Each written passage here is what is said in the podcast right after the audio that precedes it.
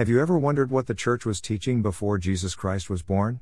The church today is the same church that existed before Christ, and it is even mentioned in the Bible what they were teaching back then.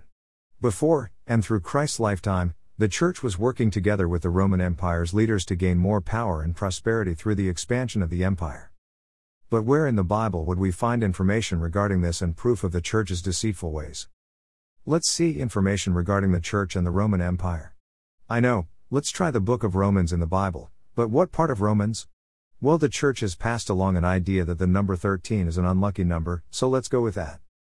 Oh, would you look at that? I guess the number 13 is an unlucky number for the church itself because in Romans 13 it describes for us what the church was teaching before, during, and after Christ's lifetime, up to about the fall of the Roman Empire, which was a little over 300 years after Christ's death, which is completely different than what the church is teaching now. People are not naturally violent towards other peaceful people, so the Church came up with an idea to motivate Roman citizens to fight in wars to expand the Roman Empire, benefiting the Roman leaders, government, as well as the Church itself. They were teaching the people that the Romans' military leaders were sent from God and that the people needed to fight alongside these leaders in order to do God's will. These battles that they fought in became known as holy wars because they were all fighting for God Himself and defeating God's enemies. One thing that starts to become very clear when dealing with the church is that it will do anything to get what it wants, and being the link between the people and an all powerful God is a very effective strategy for an entity that has absolutely no moral values whatsoever. The deceit by the church in working with the Roman government lasted for hundreds of years, and during this time frame, Jesus Christ was born and grew up. Jesus liked to think for himself and wouldn't just blindly accept what these religious leaders were feeding the masses, so instead, he asked a lot of questions, and through doing this, he started to see through the church's deceit. It seemed like he disappeared for almost 30 years, but I believe he was just working and living like everyone else while keeping mostly to himself. He did various jobs to survive, which included carpentry and fishing. He learned a lot simply through the observation of others, the church, and these leaders that were supposedly sent from God. When people lie a lot, other than using logical thinking to see past their lies, if you pay attention to their actions, you will also develop truths about them as actions don't lie. At some point, he quit working and ended up becoming homeless and got away from society for a bit. This is the point at which he really started increasing his intelligence and understanding of the truth because once you stop wrapping your life around making money, this is when you lose greed, which really helps and have more clarity of thought, which helps you to start using your mind more efficiently.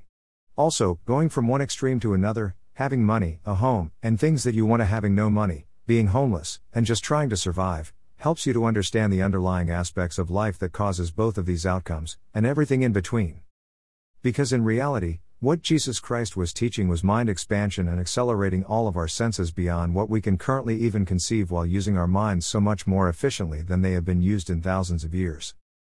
Jesus was against greed, pride, hate, self loathing, self focus, etc., and when you really think about it, these are all attributes that we don't have yet when we are very young children because they are actually trained into us through society, and these attributes are also only in humanity, not the rest of nature.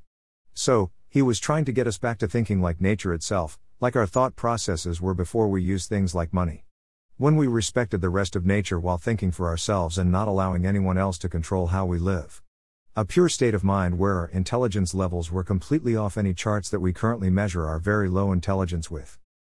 This is the same thing that Buddha was teaching 500 years before Christ. And many others have taught over time.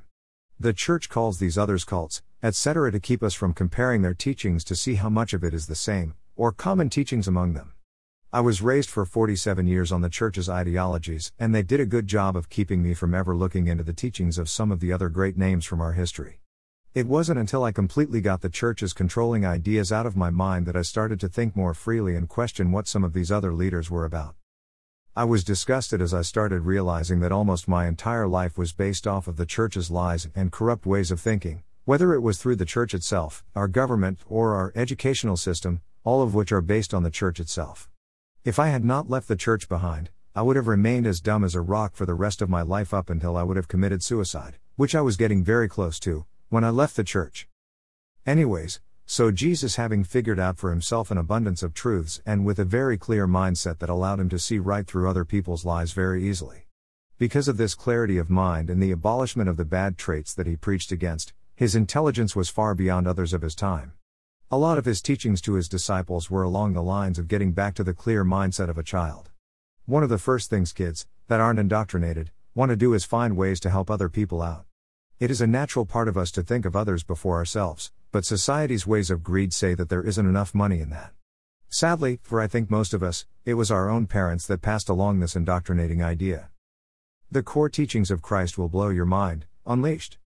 So, Jesus started inspiring people with this message that they each had unlimited potential and that any one of them could become even greater than himself. He was very connected with nature itself and he respected all of nature just like you might respect a person. He treated people and nature as equals. He understood that there was a power within nature itself that connected all living things together and it gave guidance to all species of life. He called this power God and he could hear it very clearly now as it gave him guidance. Because he was so well aligned with the God in nature, he was able to see things in nature itself that others couldn't see. He was so amazed at the various complexities of nature itself that he wanted for everyone else to experience it too. So, he started gaining followers very quickly, and there got to be so many of them that when he walked through cities, the sheer amount of followers he had would cause the city to just shut down until he left. Jesus was the ultimate rebel. His rebel attitude of telling people to stop listening to the lies of the church and government while starting to think for themselves made him even more popular. Eventually, the church and government crucified him as an example of what would happen to anyone else that started doing what he was doing. His message spread all over, causing the empire to start losing ground because the citizens weren't believing the church's deception anymore. When the citizens thought that they were fighting for God, that caused them to fight much harder, but now they didn't want to fight at all. It took a little over 300 years before the empire finally collapsed. The church had to do something soon because all of the leaders, that they claimed were sent from God, were all dead or dying very quickly. The church needed a new story if they were going to survive. 300 years after his death, Christ's name was more well known than it had ever been, and his followers who had adopted his name as the early Christians were still teaching people how to think for themselves, and they were still against anyone, like the church and government, that tried to control them. The church needed a new story badly if they were going to survive, and since Christ's name was so popular, they decided to use that and just change the description of who he was. The Christians couldn't do anything about it because they didn't have any money. The church had money and power, which gave them options on how to make this change. I suspect that the church probably hunted down and killed all of those Christians that were still practicing Jesus Christ's teachings.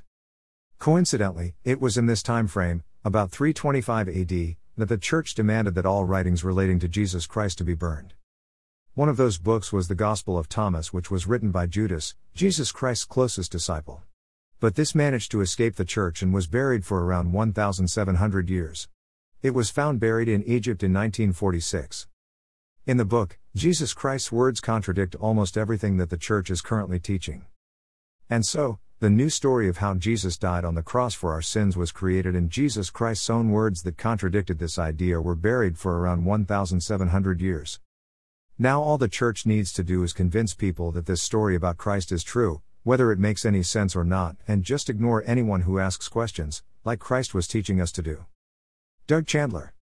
The truth has never been clearer.